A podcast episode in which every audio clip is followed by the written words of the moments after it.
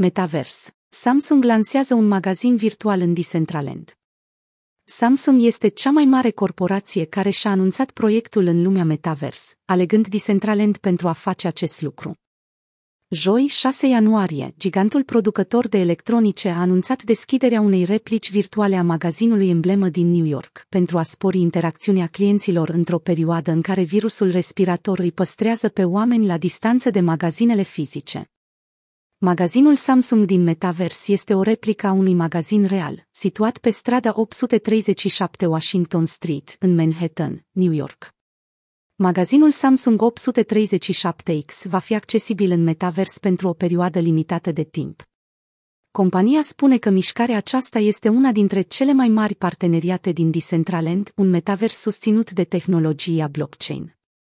Clienții trebuie să intre în Decentraland printr-un web browser pentru a putea accesa magazinul. După ce s-a logat cu succes, avatarul clientului va fi trimis în afara structurii de metavers a magazinului Samsung.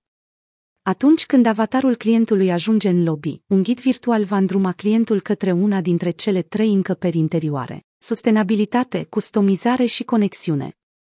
Magazinul Samsung 837X va avea și alte caracteristici, precum cinematograful conectivității sau pădurea sustenabilității, dar și evenimente muzicale, susținute de scena customizării, conform Samsung.